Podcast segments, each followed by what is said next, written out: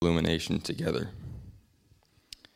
O God, by your Spirit, tell us what we need to hear and show us what we ought to do to obey Jesus Christ our Savior. Amen. The Word of God from Matthew 18 21 through 35. Then Peter came up and said to him, Lord, how often will my brother sin against me, and I forgive him? As many as seven times? Jesus said to him, I do not say to you seven times, but seventy seven times. Therefore, the kingdom of heaven may be compared to a king who wished to settle accounts with his servants. When he began to settle, one was brought to him who owed him ten thousand talents. And since he could not pay, his master ordered him to be sold, with his wife and children and all that he had, and payment to be made. So the servant fell on his knees, imploring him, Have patience with me, and I will pay you everything. And out of pity for him, the master of that servant re- released him and forgave him the debt.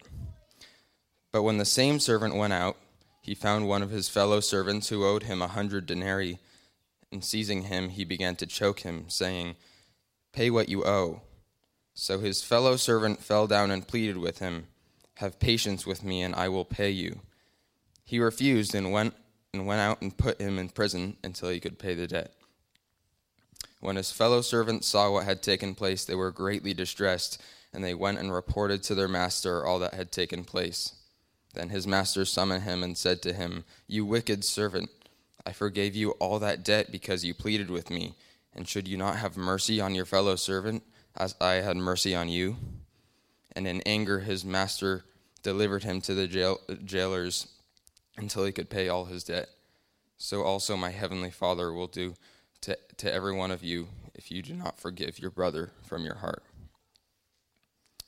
So ends the reading of God's word. Please read together. The grass withers and the flower fades, but the word of the Lord endures forever.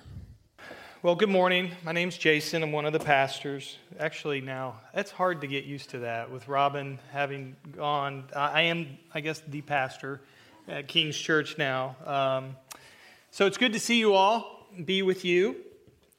We are uh, continuing this series, We Are Family, and talking about this idea that as a church, our vision is to really lean into that idea of being family and all that that entails. And so, uh, since September, we've been uh, taking a, a, biblical survey of all uh, the elements, um, the theological foundations of that, but also trying to look at some of the practical aspects of what it means to be a church family. And uh, last week, we looked at confrontation and how uh, confrontation is a healthy expression of being family. That it's hard, uh, but it, it's an essential part of it. And today, uh, with confrontation uh, comes forgiveness. And forgiveness is also uh, an essential component of a, of a family, a church family, and how we relate to each other. In our passage, Peter asks Jesus this question he says, Lord, how often will my brother sin against me and I forgive him? I want you to notice there that Peter uses that phrase brother. There he's talking about family dynamics. Uh, one of the things Jesus teaches us is how we relate to our enemies. Uh, sometimes it's easier to forgive your enemy than it is to forgive your brother or sister. Sometimes family is harder to forgive because we expect more from them. Now, I think this is an important topic for us to talk about because I hope you all will be able to implement it by forgiving me. Because I know, as your pastor, I'm going to do things, uh, I'm going to sin against you. I'm going to fail you. I'm going to disappoint you. And so this is important for us to get a hold of and to wrestle with. Uh, and, and I'm going to give you plenty of opportunities to apply it in your relation to me as your pastor and forgiving me. But you're also going to be able to apply it in your relationships with one another. You're going to be hurt. You're going to hurt one another. And so, how you relate, how you forgive each other is essential to us growing as family. Uh, this isn't uh, a command to try not to sin against one another. Uh, this is a, a goal of we are going to sin against one another as family. What do we do when it happens? And Peter's response to his own question is interesting. Uh, Peter, even in asking the question, gives Jesus what Peter hopes is an impressive response where Peter says, Are we to forgive as many as seven times? Now, teachers of the law, the religious types in Jesus' day, uh, the Pharisees, uh, the teachers of the law, would have said that three times was an impressive number for the number of times you were to forgive someone. That would have been the common understanding. Now, Peter is trying to impress Jesus here by offering seven times. Peter not only doubles it, he adds one more and says, Are we to forgive seven times? The assumption here, uh, the natural inclination of the flesh, whether it's one time, three times, or seven times, is that people eventually will get what they deserve. That people deserve uh, a response based on their actions. Whether you forgive once, three times, or seven times, it's really just delaying the outcome. Peter just moves the ball a little further down the field. But Peter is open to the idea that in the end, really your actions determine what you receive when it comes to forgiveness. That in the end, it really is about what you merit, what you deserve. That in the end, forgiveness really should have limitations. And that seems like a very normal, acceptable approach. That there should be a limit to forgiveness. I think most of us can accept that and agree with that, and we live out of that understanding. It feels right. Somebody wrongs you, I'll forgive them. Somebody, that same person wrongs you again, yeah, I guess I'll forgive them. Somebody keeps, that same person keeps sinning against you. It sounds unreasonable to continue to forgive. At some point, you feel like you have to draw a line in the sand. You don't want to be a punching bag and just take one offense after another, after another, after another. It sounds unreasonable. And maybe part of it is we have a misunderstanding of what forgiveness really is. what I think we need to clarify is that forgiveness, first of all, is not the same thing as denial. I think that's how many of us operate when it comes to forgiveness.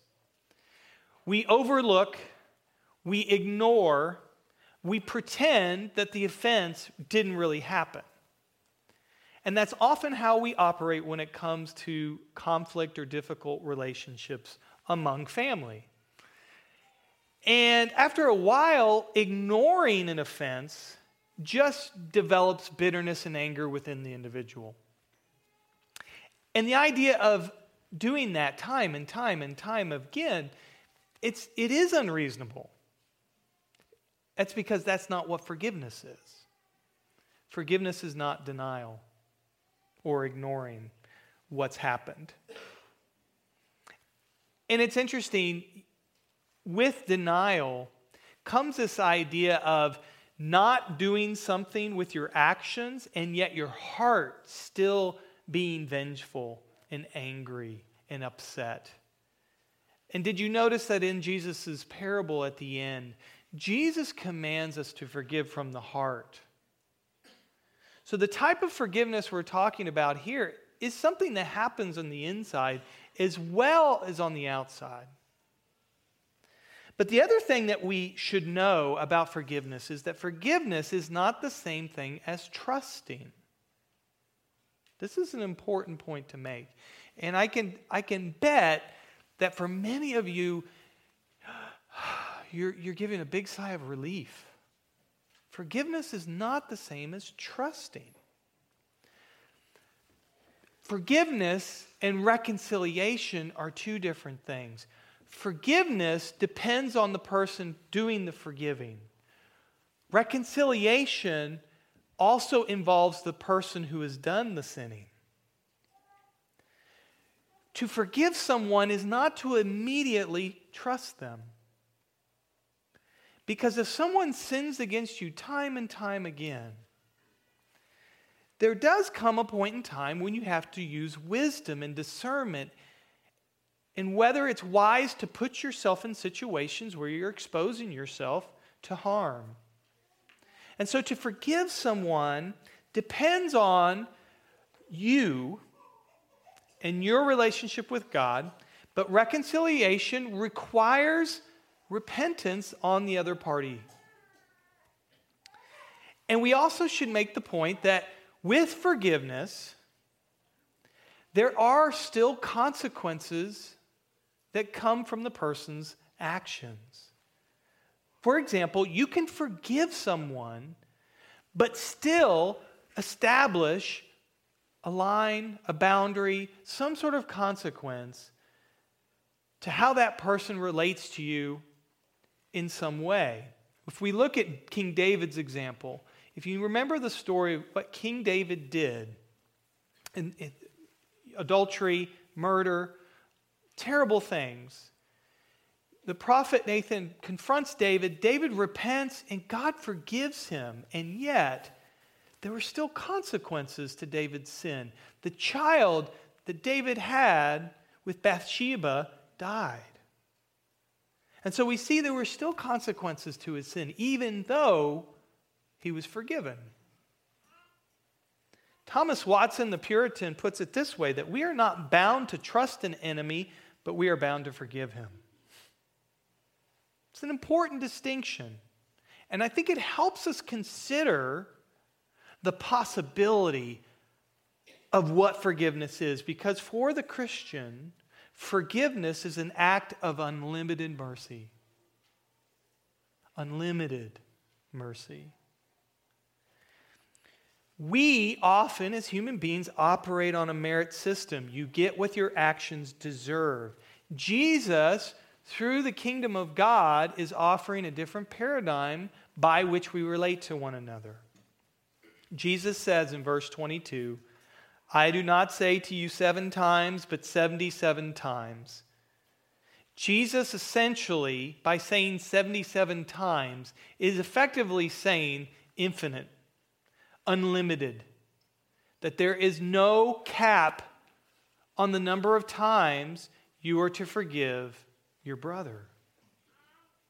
The simplest way we can understand Jesus' command here is Jesus is telling us to never, ever give up on anyone. Never, ever give up on anyone. And that we should not treat people the way they deserve. That's not the kingdom of God. That's not living out the gospel. Now, why is this important? Why is Jesus talking about this? Well, Jesus explains the importance of it by giving this parable, this story of a king who forgives his servant. But that forgiven servant withholds forgiveness from a fellow servant. And so the king calls the unforgiven servant back and he confronts him.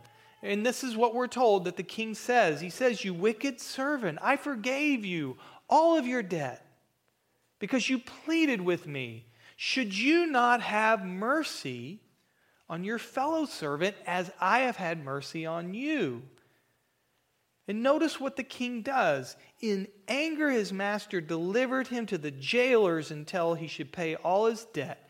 So also my heavenly Father will do to every one of you if you do not forgive your brother from your heart. This is why this is so important. Our eternal destiny is at stake. Notice the jailer here, if you could see the Greek, you would see that the jailer is actually a torturer. That's the Greek word used here.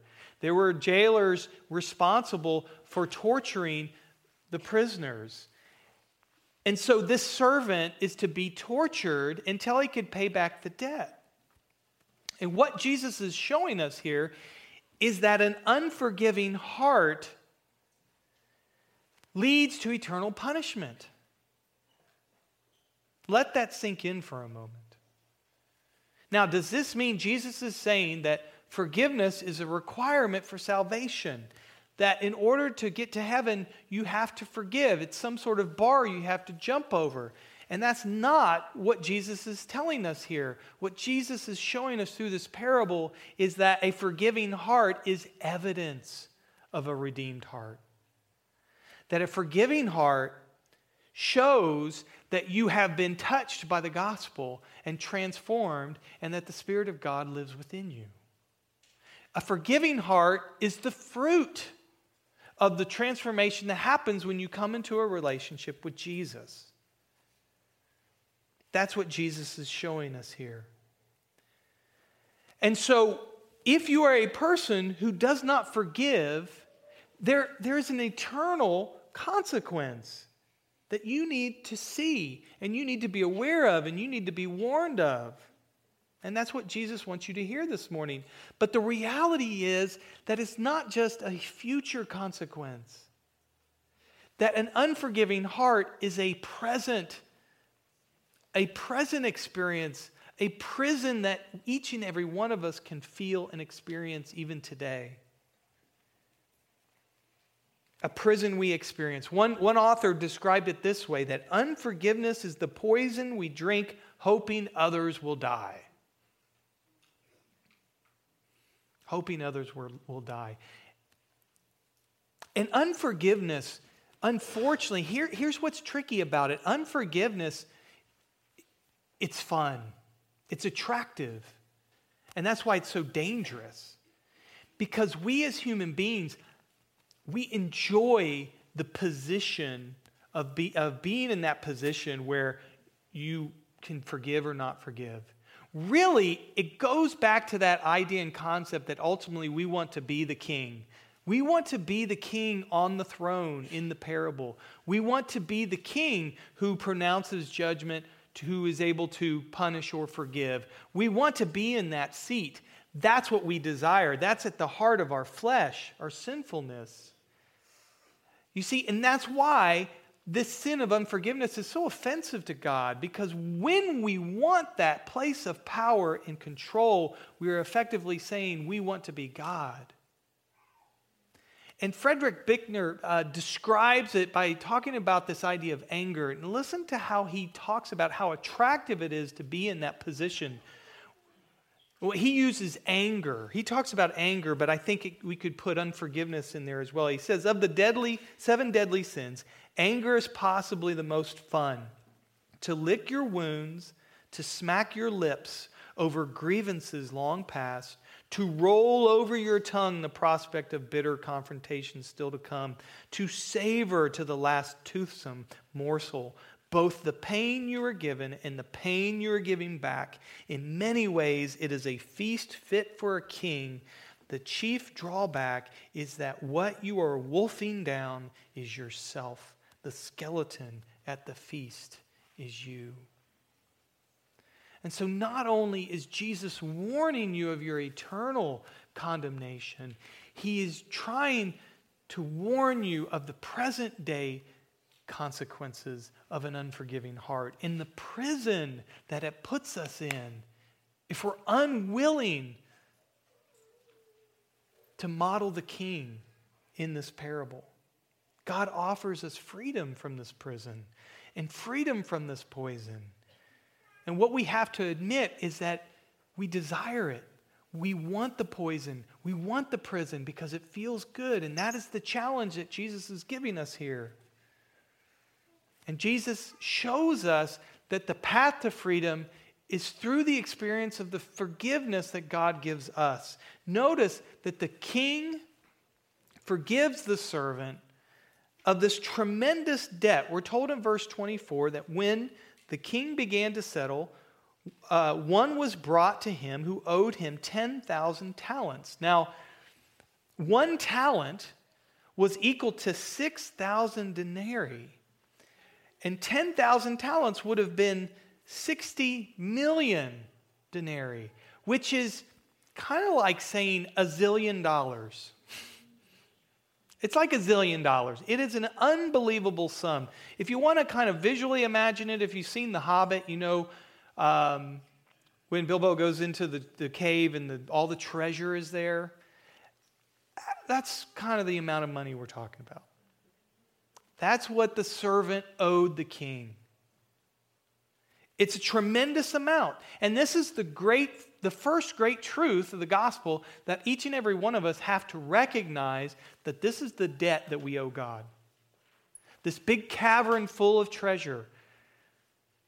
That's how much debt we owe God. That's our sin. Now, it's interesting, isn't it, to use this language of debt when talking of sin that might be surprising to you, but it's a very helpful illustration. If you have, uh, if you're familiar with the Lord's Prayer, you know that sometimes in the Lord's Prayer, for example, in Matthew, in chapter six, the Lord's Prayer goes like this Give us this day our daily bread and forgive us our debts, as we also have forgiven our debtors. Same concept as the parable. Sin is viewed as a debt. If you were to go to Luke, there in Luke, it goes like this Give us each day our daily bread, forgive us our sins. Sin and debt are similar concepts and ideas. And so then you need to ask the question well, what is it that we owe God? And this is what the Bible tells us is that we owe God everything. That you owe God complete and total love, and obedience. And that is a debt that you can't pay. Because in your fallenness, in your sin, it's a lost cause. You cannot even hope to meet that standard and pay that debt. And the servant here in the story hasn't understood that. You see in verse 26, notice his response. The servant falls on his knees and implores the king, Have patience with me, I will pay you everything. He's clueless. he does not understand his situation. If he really understood the situation, he would have fallen on his knees and told the king, Forgive me, I can't pay it. I throw myself on your mercy. There is no way I can pay this debt, but not this man, because this man operated on a system of you get what your actions deserve. He operates on a system of self righteousness, self generated righteousness, this idea that it really is about how you live, and that we can pay God back the debt by being a good person, by straightening out our lives, by doing things right. And what Jesus wants us to see is that's, that's not possible. We can't do it. And so, a heart transformed by the gospel is a heart that despairs of ever paying the debt. It's a heart that recognizes that the debt is too huge, that our debt to God is like that cavern full of treasure, and that we have no hope of ever paying it back. But notice the response of the king. And Jesus is showing us here the heart of our Father in heaven when in verse 27 that out of pity for his servant, the master of that servant released him and forgave him of the debt. We're told that the sovereign here was moved with compassion. And that word there for pity or compassion, all the other places where we see it in Matthew, it's used of Jesus. It's used of Jesus' heart towards people, of the compassion, the pity, that Jesus has for us. And when we see how God models that, this is the key for us in forgiving other people that we are called to model God by displaying that kind of pity, that kind of compassion for people that we must forgive. We will never get to a place where we'll be able to model God's forgiveness until we first, when thinking about a relationship where someone has, has wronged us, being able to identify with that person, being able to put ourselves in their shoes, being able to have compassion on that individual. That's the key step. I mean, notice how the, the unforgiving servant responds after he's forgiven this tremendous debt.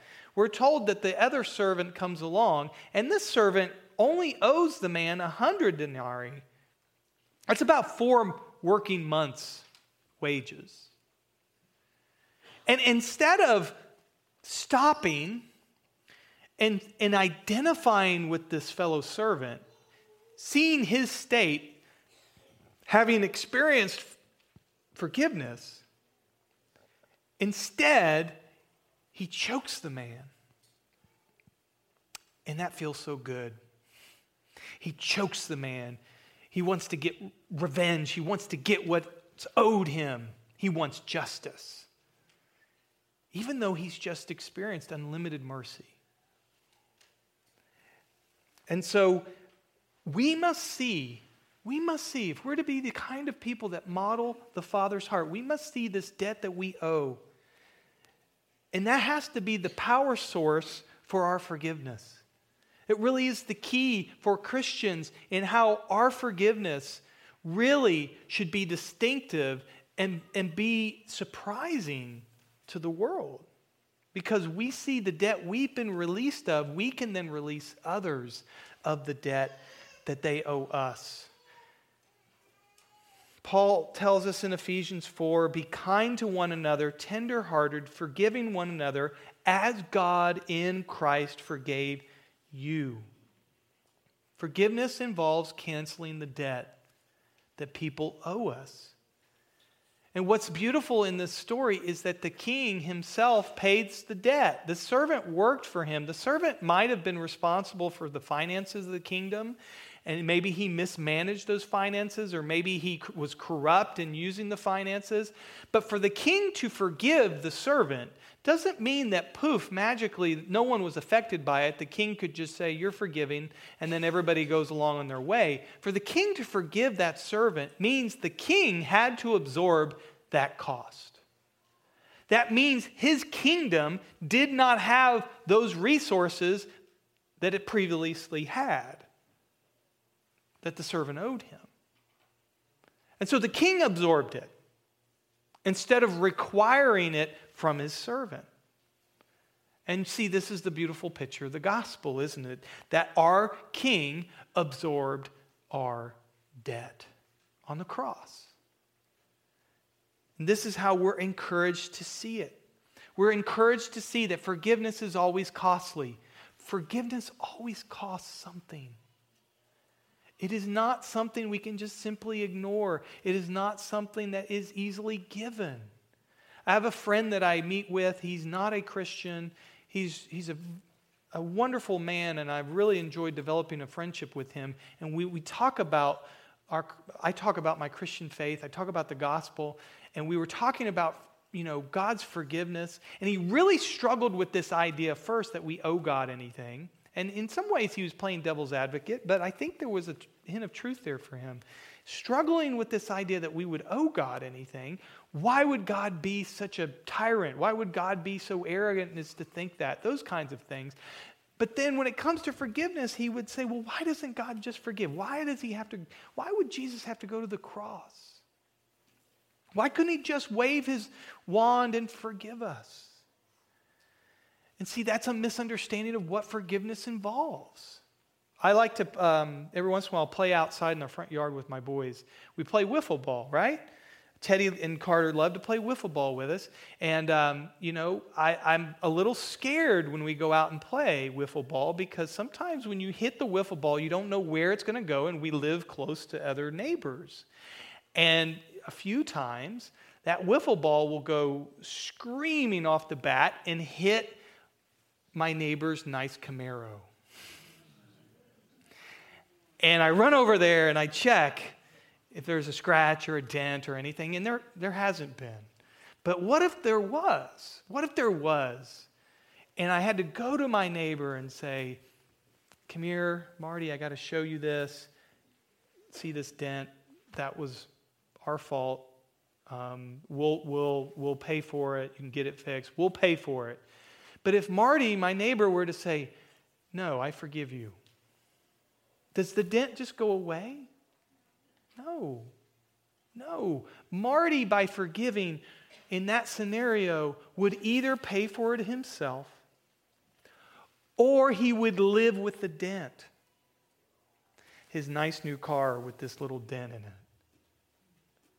He would have to, it would be costly for him to forgive. And it is costly for us when we forgive. And that is the, what is so beautiful about the gospel is the cost of forgiveness for us. That God gave his son so that we could experience that freedom. And now we are called to give that freedom to others. That through us, people would begin to taste the Father's mercy because we forgive without limitations. And so we see these three aspects of forgiveness in the king, modeled in the king. First, we see that the king takes pity on the servant. And then we see the king cancels the debt. And then we see the king releases the servant. And I think we get a, a good picture of what forgiveness could look like for us and how we might practice it.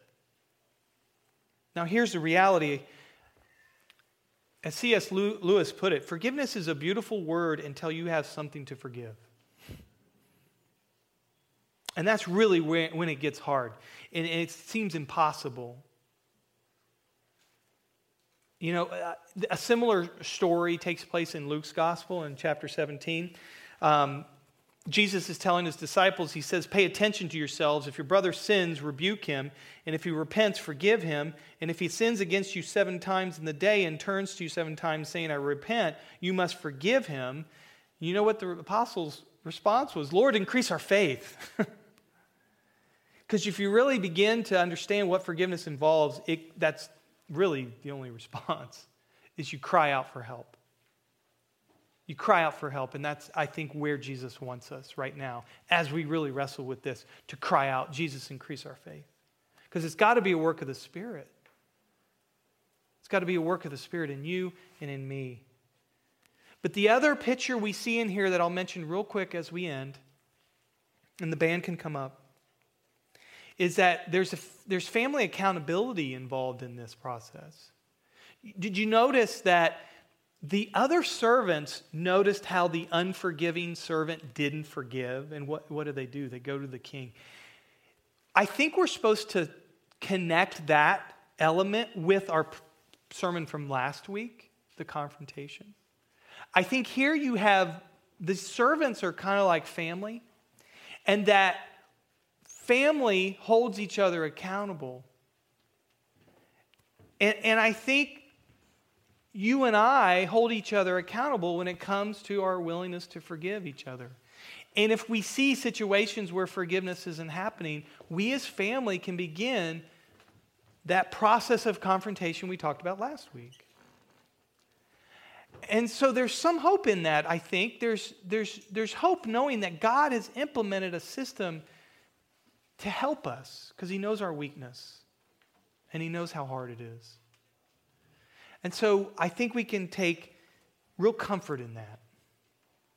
And it's my prayer that we would begin to implement that even in today as we relate to one another as family. Let me pray for us. Lord Jesus, thank you for uh, this passage on forgiveness. I pray that as we begin to let this settle in our hearts and our minds, uh, and as we think about implementing this in our in our rhythms and routines as a church family. Help us, Lord Jesus, through your Spirit. We need you. we need you to even begin to know how to do this, to have the power and the resources to do this. The reality is, Lord, we will sin against each other. But would you, Lord Jesus, reveal your glory through us as we begin to reflect the wonderful good news of the gospel in the ways that we love and forgive one another? We pray for that reality to be present today for your glory. Amen.